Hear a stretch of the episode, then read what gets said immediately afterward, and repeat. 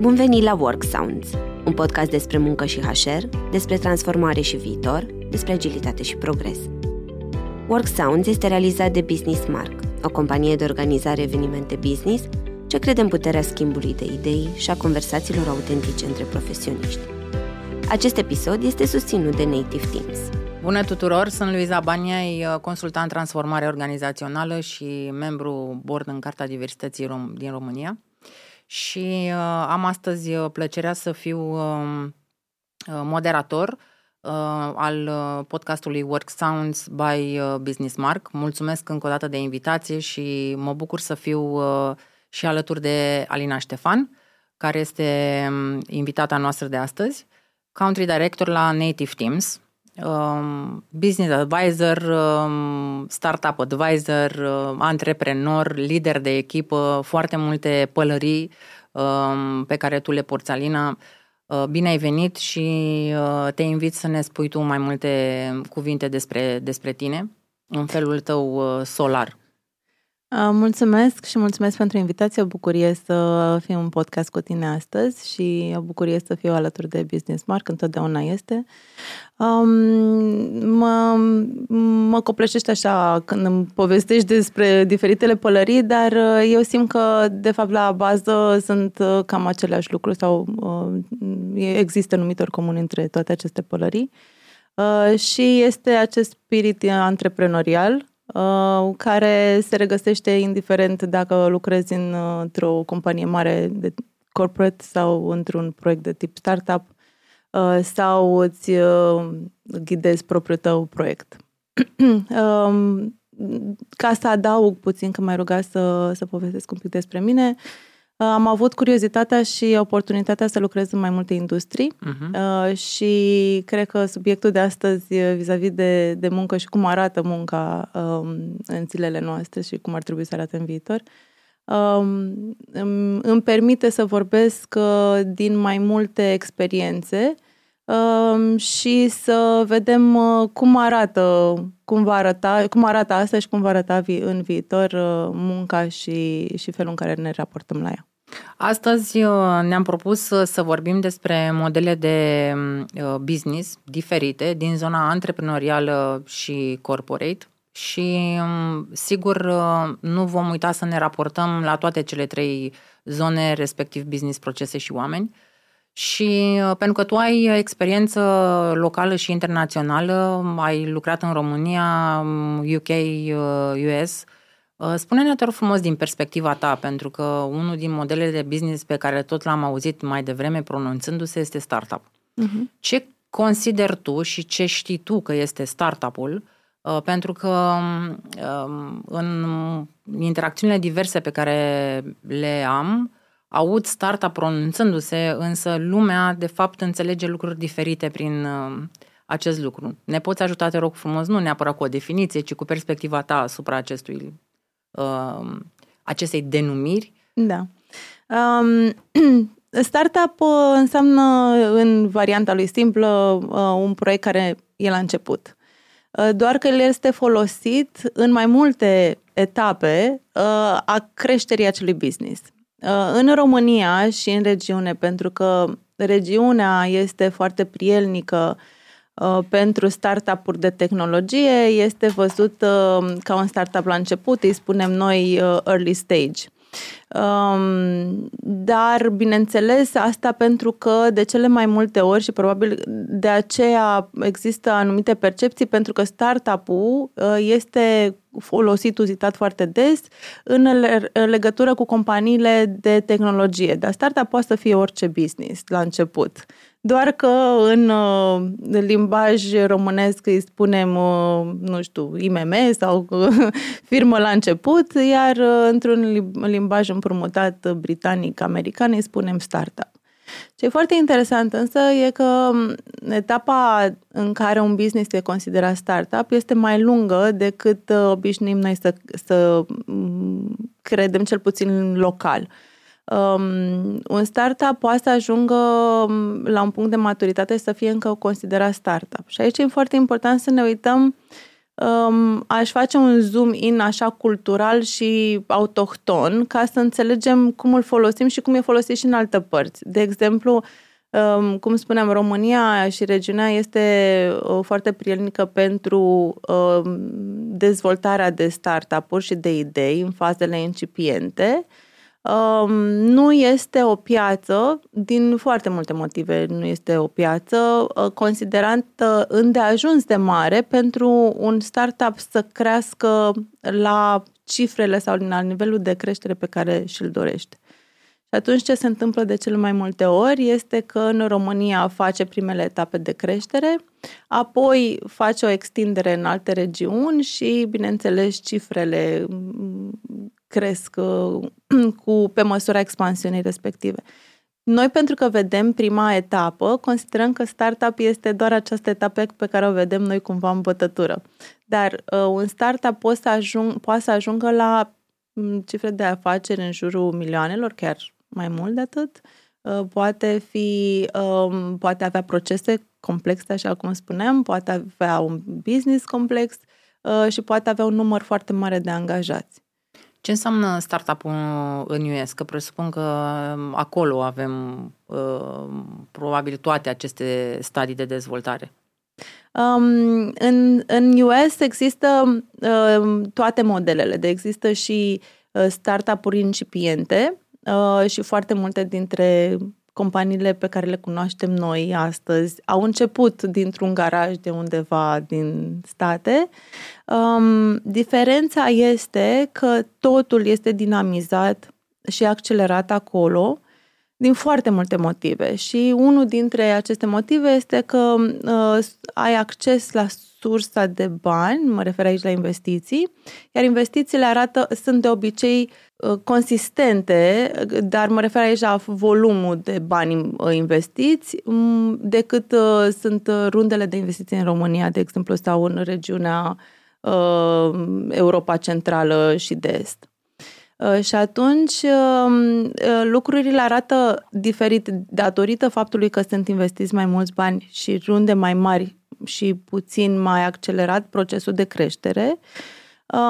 Și apoi sunt multe alte lucruri care participă. Odată, nivelul de acces la educație, la oameni foarte buni, mă refer aici la pregătirea oamenilor din echipă,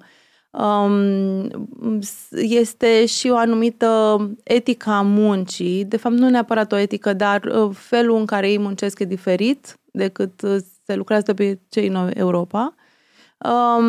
Și contextul cultural e un pic așa mai, să zic, sistemic și nu foarte, nu neapărat nu e atât de uman, dar nu este atât de e mai procedurat. Ai de făcut asta, trebuie să o faci, e într-o zonă de competitivitate înaltă și toată lumea percepe asta ca fiind firesc și atunci, bineînțeles că toate aceste elemente puse la oaltă ajută ca acea creștere a companiei să fie alertă.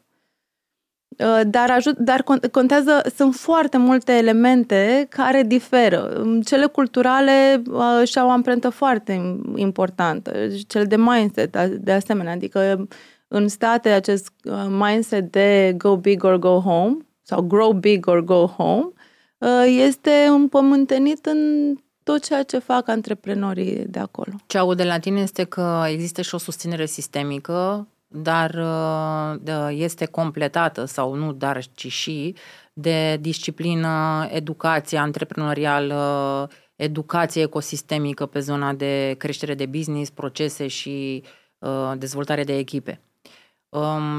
Din perspectiva profilului angajatului, ai multă experiență de lucru în zona business-urilor mici, medii, în zona startup-urilor românești. Care este, din perspectiva ta, profilul angajatului pentru startup-uri și este vreo diferență între profilul acestui angajat și profilul angajatului din companii medii, mari sau corporații?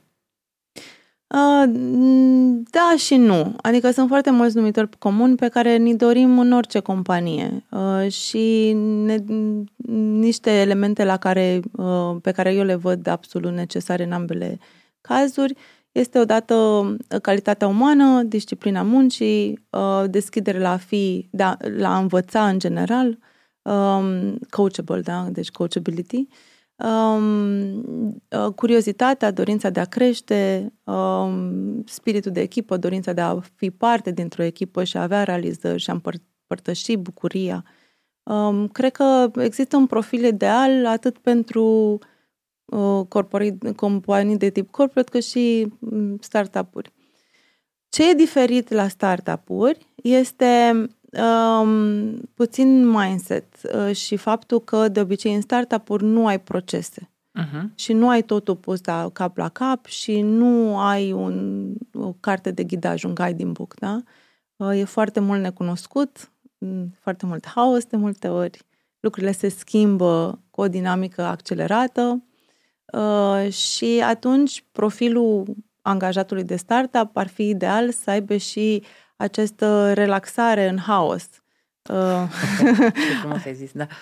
Abilitatea de a fi relaxat în haos, dar agil în același timp, alert în același timp și curios în același timp, tocmai pentru că e necesar ca pe termen lung să ieși din acea zonă de necunoaștere, da? Și să setezi niște reguli, să setezi niște principii de lucru sau niște procese, niște proceduri.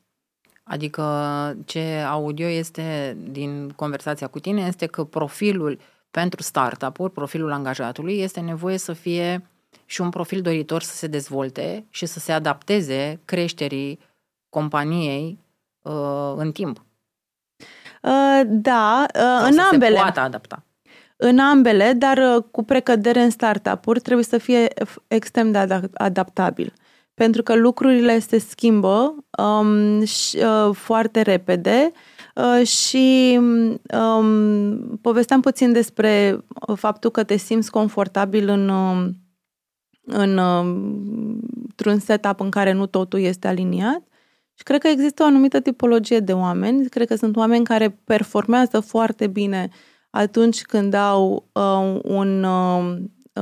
un setup mai, nu neapărat mai riguros, dar mai procedurat și știu lucrurile, știu fluxul lucrurilor și metodologia companiei. Mai multă predictibilitate. Mai multă predictibilitate și ei performează și se simt efectiv mult mai bine acolo, se simt protejați,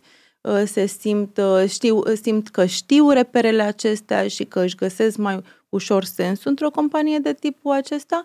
Și sunt oameni care se simt foarte bine, de obicei sunt profilele acelea care au în sistemul de valori libertatea ca unul dintre principiile de bază, care se simt ok într-un context în care nu au toate aceste detalii aliniate. Vorbind de mindset și de atitudine, și aici vreau să fac o paranteză, mindset însemnând modul, ochelarii prin care noi privim viața, și practic el ne, n-aș vrea să spun controlează, dar direcționează 90% din modul în care privim ce e în jurul nostru și atitudinea fiind modul în care gândim și simțim despre lucrurile din jurul nostru, care consider că este atitudinea pe care, pentru că auzim de foarte multe ori, domne, skill-urile, cunoștințele sunt necesare, dar cel mai greu e de modelat atitudinea. Din punctul meu de vedere, dacă mă întreb și mindset-ul. Mindset-ul este cel mai greu de schimbat, pentru că ține de tine să identifici prima oară că vrei să schimbi mindset-ul. De obicei, schimbarea e simplă, de la un mindset fix, mindset la un growth mindset. Deci aici nu e greu, nu pare greu, dar e greu. Dar din perspectiva atitudinii, atitudinea fiind corelată cu credințele limitative, cu modul în care am învățat să ne simțim în siguranță, care consider că este atitudinea potrivită pentru antreprenori, pentru cei care conduc aceste startup-uri. Foarte interesant. O să plec de la profilul lor ca să putem să vedem cât de important este. Bun punct de plecare. Profilul antreprenorului, în general, nu doar în România, este de obicei o persoană, poate să fie, bineînțeles, femeie sau bărbat, sau poate să nu fie definită, foarte curajos, dornic să facă schimbare și încrezător în forțele și viziunea proprie. Și curajul acesta poate să fie până la cote mari, foarte mari. E un apetit de risc sau când zici curaj, la ce te referi? Poate să fie și din zona de apetit de risc, dar poate să fie și din acest dorință puternică, intrinsecă, de a face ceva sau o schimbare no matter what, adică cu orice s-ar întâmpla, eu am drive-ul ăsta, eu am dorința asta și vreau să fac o schimbare. Sau poate să fie o altă motivație, dar poate să și banii pot fi o motivație sau dorința de a face diferența sau de a rezolva o problemă.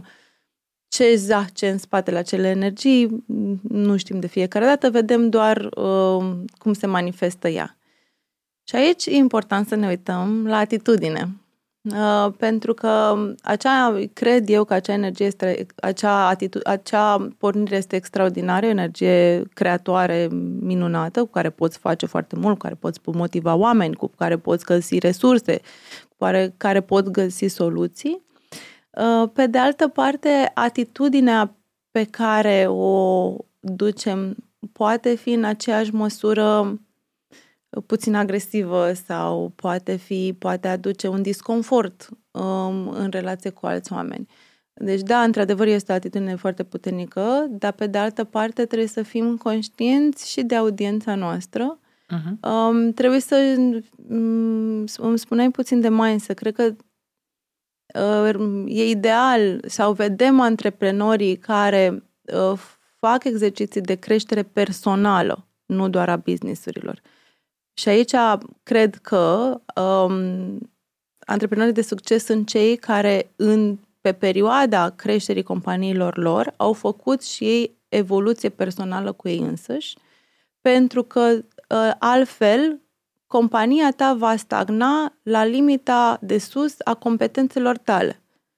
Dacă tu nu faci aceste exerciții de creștere personală, atunci nu vei ști, nu vei putea să-ți duci mai departe în etapele de creștere compania, sau va trebui să faci un step back, da? Să lași pe altcineva care este pregătit pentru acel segment de creștere care va urma. Din punctul tău de vedere, care este diferența între competențele unui antreprenor care conduce business și echipe și profilul unui manager, lider sau o persoană care conduce echipe business în zona corporate? Vorbim despre leadership și management? Da. Acum, cred că a fost atât de comparate cele două termene și...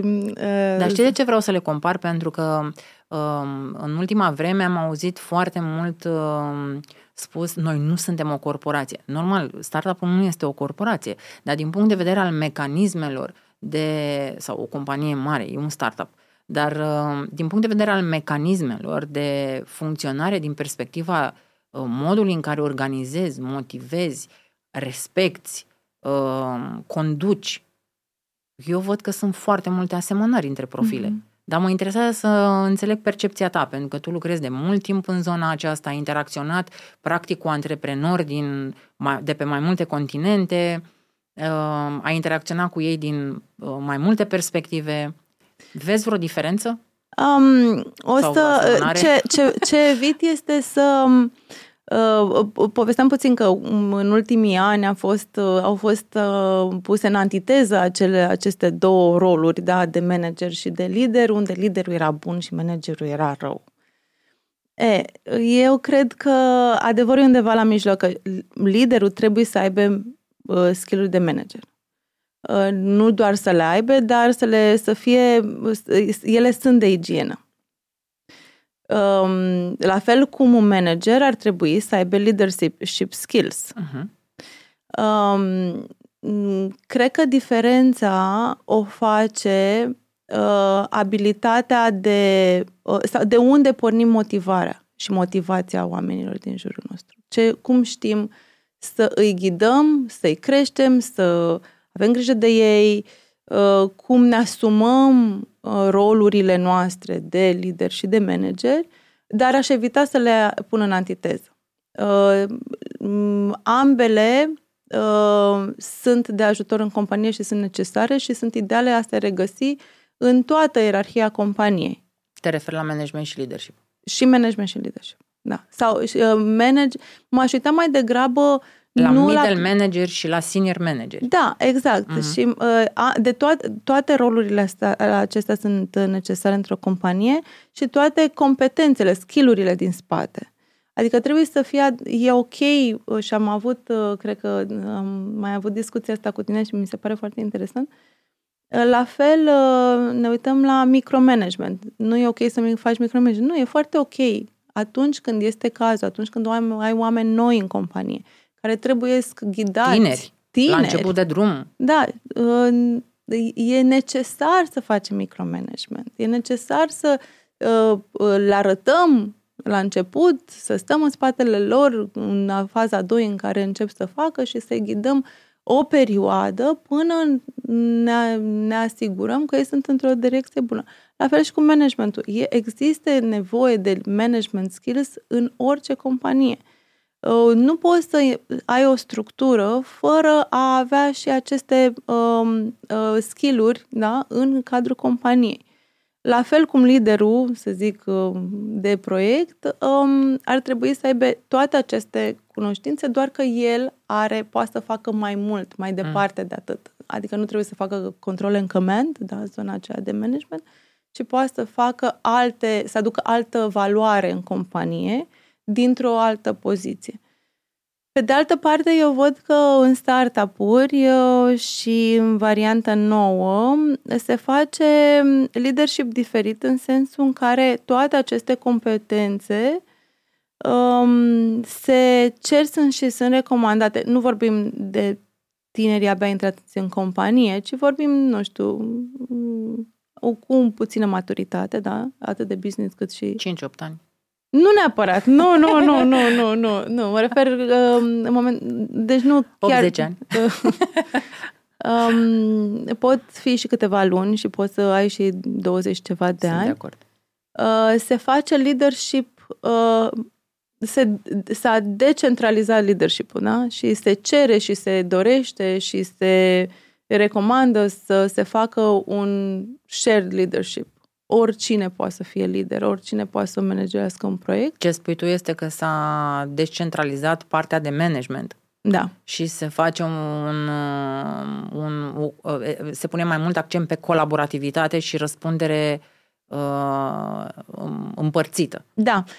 Răspundere, nu. De exemplu, există un proiect și pot să-mi asum eu că voi face leading, da?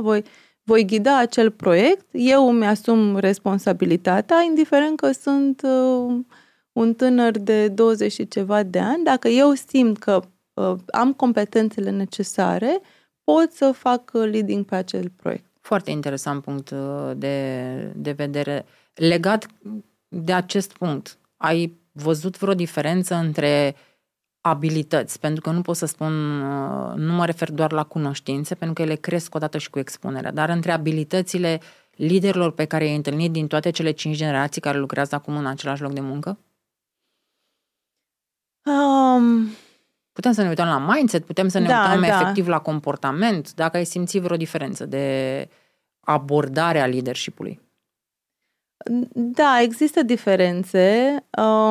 Cred că uitându-ne la generațiile mai tinere, există mai multă înțelegere, dorință spre și asumare, dorința de asumare, că poate încă nu sunt acolo, dar și-ar dori să aibă aceste roluri de leadership.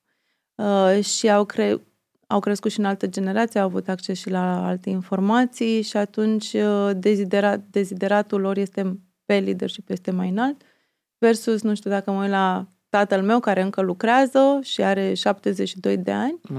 Mulțumesc, care este foarte ok cu poziții definite și nu trebuie neapărat să fie într-o poziție de leadership și poate să aibă toate bucuriile și satisfacțiile profesionale și fără a avea neapărat un rol de lider pe o masă mare de oameni. Este foarte fericit să lucreze în echipă. Ascultați Work Sounds, un podcast Business Mark susținut de Native Teams. Uitându-ne la această capacitate, aș putea spune, de leadership, crezi că leadership-ul începe odată cu poziția de manager sau începe de la noi? Există conceptele de leading self, leading others. Pentru tine care este mai apropiat sau cu care rezonezi? Mai poți să fii lider pentru alții dacă nu știi să fii în primul rând un bun, în ghilimele, manager, să spunem, al propriilor emoții, al propriilor simțiri, a ceea ce faci tu cu viața ta? E clar că, sau cel puțin pentru mine, că nu e clar. Simt mai aproape varianta în care leadership poți să faci oricând și oriunde și poți să faci de la o vârstă foarte tânără și vedem a se face dacă ne uităm în orice loc de joacă între copii. Natural se setează un lider sau un lider este cum se evidențiază.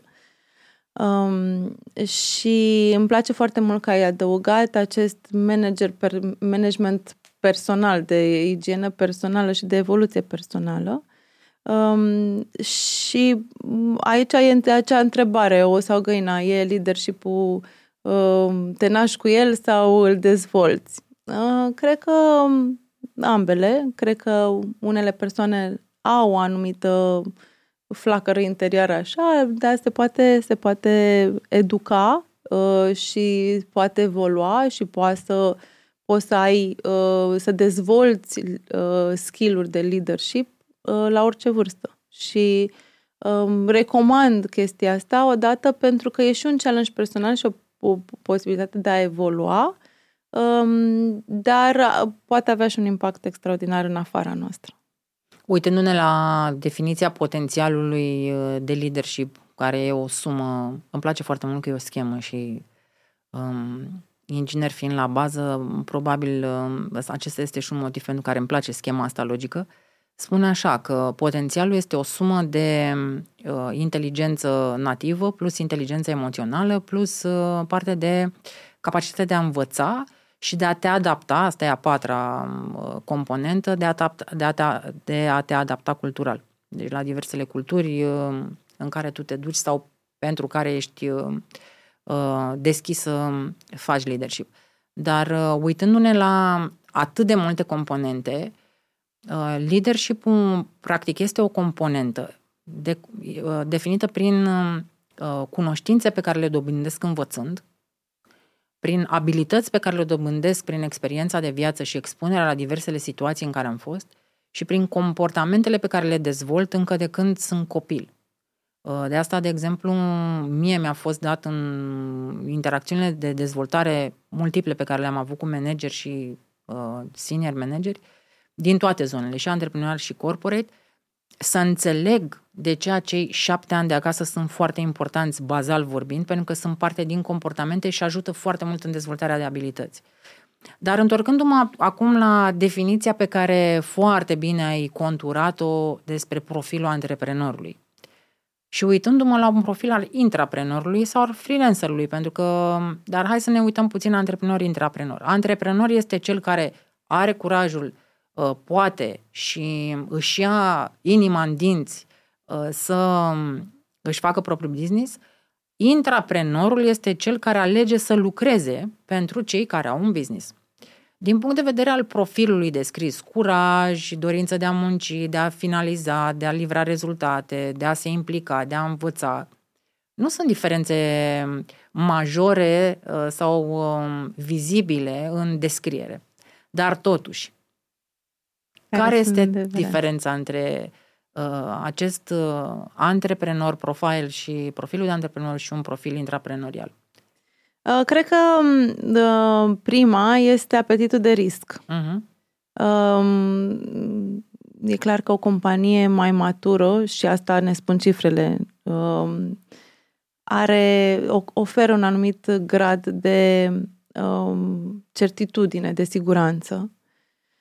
Și atunci am competențe de antreprenor, dar nu am asociat și același nivel ridicat de deschidere spre risc. Ba mai mult, caut siguranță, am nevoie de ea și performez bine într-un setup cu siguranță. Și pe de altă parte, intraprenorii în companii sunt extraordinari, adică au un rol de evoluție, de creștere, pot aduce proiecte noi, se pot ocupa de dezvoltare, inovație, sunt absolut minunați să ia în companii și e ok și să nu ai apetit spre risc. Am pregătit atâtea întrebări pentru tine, așa că iartă-mă că mai învârt foile astea, dar tu vorbind mă inspir și mă duc către o altă întrebare pe care vreau repede să ți-o adresez. Deci, o întrebare care mi-a venit în minte auzindu-te cum povestești despre intra și antreprenor este: care simți că este diferența atunci între un freelancer și un antreprenor? Pentru mine un freelancer este un antreprenor. Deci nu sunt diferențe. Nu sunt diferențe în felul de a fi, cred că... În profil. În profil, exact. Uh-huh. Și pentru... Depinde... Acum la noi freelancerul este văzut ca un job nou și de multe ori este văzut cu mai puțină maturitate decât este el în realitate. Dar oricare dintre noi am putea să fim freelanceri pe competențele pe care le-am dezvoltat în diferitele proiecte în care am fost. Puteam să lucrăm într-o companie sau puteam să ne dezvoltăm niște calități și apoi să lucrăm pentru noi. Dar freelancerul este un antreprenor sau ar trebui să se vadă el însăși ca un antreprenor, nu ca o sursă externă de lucru pentru alte companii. Asta va defini și freelancerii de succes versus freelancerii care nu au atât de mult succes, pentru că dacă gândești într-un mod antreprenorial ca freelancer, ai posibilitatea de a evolua și de a-ți crește business-ul foarte, foarte mult. În ultimii ani și odată cu, trecerea pandemiei, s-a format deja o economie numită gig economy și are implicații economice foarte bune în toate statele unde există freelancing în maturizare sau matur. România este o destinație atractivă pentru zona de freelancing. Ai putea să ne dai mai multe detalii despre cum vezi tu implicațiile gig economy în această nouă categorie? Da, în primul rând gig economy a crescut cred din mai multe motive. Cred că tuturor ne vine în minte perioada pandemică, dar nu este din perioada pandemică. E dinainte. E mult dinainte. Da. Și de fapt ce s-a întâmplat prin acest gig economy este că s-au cascadat toate joburile care erau în cadrul companiilor sau existau nevoi și trebuiau nevoia de resurse trebuia accelerată și atunci ele s-au împins înspre pe piață, pe diferite platforme,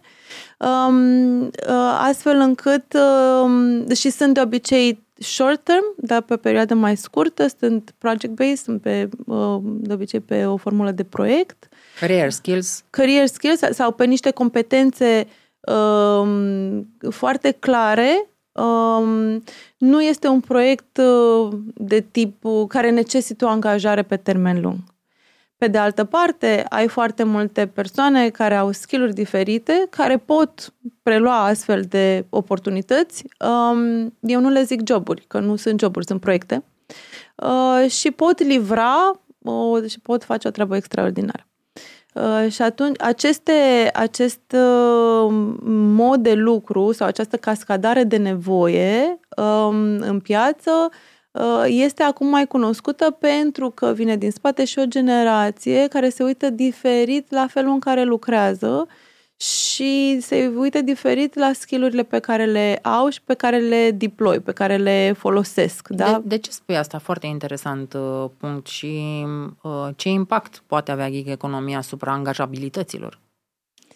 Mă uit, ce văd în generațiile noi este că, apropo de mindset, sunt mult mai conștienți de ei însăși. Și se uită mai, sunt și fac această analiză, indiferent de vârsta pe care o au, mult mai des decât o făceam noi la vârsta lor. Adică cred că generațiile, mai ales în România, unde comunismul și-a lăsat o amprentă de gândire comună, da? De grup, generațiile noi nu mai au această gândire și au mai degrabă o gândire individuală și concentrată pe ei și atunci se uită la ce aduc eu bun, ce știu să fac, care sunt competențele mele, cum pot eu crește, unde sunt oportunități și nici nu au gândire limitativă de tip bariere, păi da, e un job în UK, nu poți să lucrezi în UK, nu, din contră. Majoritatea sunt foarte fluizi și vorbesc foarte bine o limbă, 2-3 și atunci, și mai e un lucru, consideră că li se cuvine, că pot accesa acel job cu ușurință, nu își pun niște bariere. Există și mecanisme să facă lucrul ăsta? Există multe mecanisme, există platforme pe care își pot găsi joburi, cum e Fiverr, Upwork, sunt diferite platforme în care găsesc cu ușurință joburi. Există și platforme care îi ajută să factureze, să primită bani, să aibă acces la banilor, cum este cea pe care Native Teams a dezvoltat-o și care le dă o ușurință în a-și manageri proprii bani și îi ajută să gândească structura și antreprenorial. Deci, practic, și îi și educă. Îi și educă, da. Deci îi ajută pe de-o parte, dar pe nevoia pe care o au, să zic, la început, da? Dar îi și educă din punct de vedere business, astfel încât să-și poată crește, scala business-urile, să aibă mai mulți clienți, mai multe jurisdicții, mai multe țări, pe mai multe competențe și ei, la fel, faptul că lucrează pe proiecte diferite, bineînțeles că vor crește și business-urilor vor crește și banii pe care îi fac și atunci au nevoie de sisteme în spate care să-i ajute și să le dea această vizibilitate pe sănătatea business-urilor lor și control, bineînțeles, să-și poate manageri singuri banii. Referindu-ne la generațiile tinere care accesează freelancing-ul, deci nu beneficiază sau nu au beneficiat de dezvoltarea pe care ar putea să o aibă trecând sau intrând într-o corporație și trecând prin fazele acelea de dezvoltare tradiționale pe care le știm și sănătoase, pentru cei care aleg să meargă în zona aceasta. Mă duc la această generație tânără și tânără însemnând până în 30 de ani, care alege freelancing-ul. Cum poate beneficia sau care sunt mecanismele prin care platformele de care vorbești le accesează ca să poată să implice în educarea lor și în creșterea lor din perspectiva dezvoltării personale? Cred că ai un punct aici foarte valid, pentru că fiind cumva o piață la început pentru o piață tânără, cred că nu există încă un sistem integrat care să acopere 100% toate fâșiile necesare pentru o evoluție optimă. Există, cum spuneam, soluții care te ajută să găsești proiecte, te ajută să sunt Coursera și toate platformele în care te poți educa, Există platforme cum este Native Teams care te ajută cu diferite nevoi din zona de plată, bani, beneficii, asigurări și așa mai departe. Deci sunt tot felul de platforme, dar nu există o umbrelă.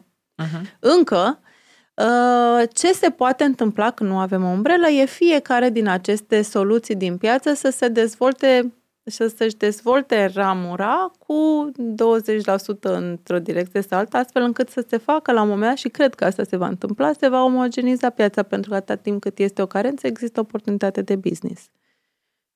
Dacă lipsește ceva, acel gol natural, economic vorbind, va fi umplut.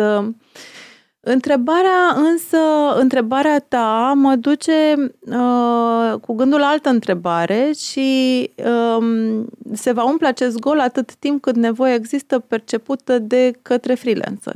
Uh-huh. Dar cum ajunge freelancerul să-și dorească sau să simtă că e nevoie sau este o carență sau există o lipsă a acestei umbrele de servicii, nu servicii neapărat, de acoperirea tuturor nevoilor lui. Și cred că eu am mare încredere în generația care vine din spate, pentru că pe de-o parte îi văd un pic mai încrezători, paradoxal îi văd și mai anxioși. Îi văd cu multă încredere în competențele lor, pe de altă parte foarte neîncrezători și refractari când vine vorba de a ieși efectiv în evidență, cum sunt pe toate rețelele de socializare, dar sunt de multe ori nu vor să participe sau să fie văzuți. Deci sunt foarte multe dicotomii acolo. Cred că cei și în rândul lor vor fi cei care sunt de succes sau vor împărtăși poveștile lor în felul lor de a fi și cred că se va pune foarte mult accent pe dezvoltarea aceasta de mindset și pe partea psihologică și de dezvoltare personală în generația care urmează, pentru că sunt foarte sensibil și conștientizează că dacă ceva nu e ok, trebuie să fie rezolvat și cred că ei vor fi vocea cea mai relevantă. Poate vor avea mai mult curaj pe zona asta decât au avut generațiile anterioare să definească o problemă sau să spună am o problemă, am nevoie de ajutor. Și eu sunt sigură că vor face asta, mai ales că ne-au avut și pe noi părinți ai lor. Deci noi care am trecut prin niște schimbări la nivel personal și am investit destul de mult ca generație în schimbările astea. Mai avem 3 minute până așa, a trecut timpul așa, ca de obicei când vorbesc cu tine trece foarte repede. Dacă vrei tu să-mi adresezi o întrebare, că uite, ți-am adresat numai eu întrebări și ca să finalizăm episodul în spiritul Business Mark și Work Sounds, da, chiar am o întrebare și pentru că am vorbit foarte mult de leadership. Indiferent că este într-o companie mare sau într-o companie de tip startup, cum arată profilul ideal de un lider pentru generațiile care vin în urma noastră? Ce ar trebui să știe să facă, să aibă? Să fie prezent, asta îmi vine, e primul cuvânt care îmi vine și nu este foarte ușor să fii prezent, să înveți să fii prezent, pentru că a fi prezent înseamnă a fi acolo, în momentul acela, pentru persoana din fața ta. Înțelegând cum să fii prezent, înțelegi cum să asculți cu interes, nu doar activ, înțelegi cum să vorbești pe limba celuilalt, să înțelegi când celălalt nu te aude și să accepti că o face pentru că nu poate.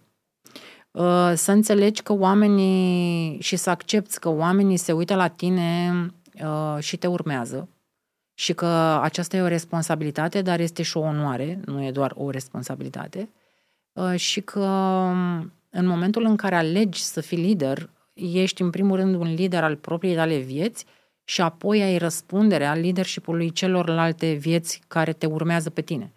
Și atunci aceasta vine cu multă modestie, humble-ul definit în limba engleză, nu în altfel, cu o împrietenire cu propriul tău orgoliu, cu încă o dată onoarea că ai niște oameni care aleg să te urmeze și cu foarte multă răspundere asupra modului în care alegi să-ți exteriorizezi emoțiile. Pentru că, din păcate, ce observ eu în jurul meu este confuzia aceasta care se face între a fi lider și a abuza de putere.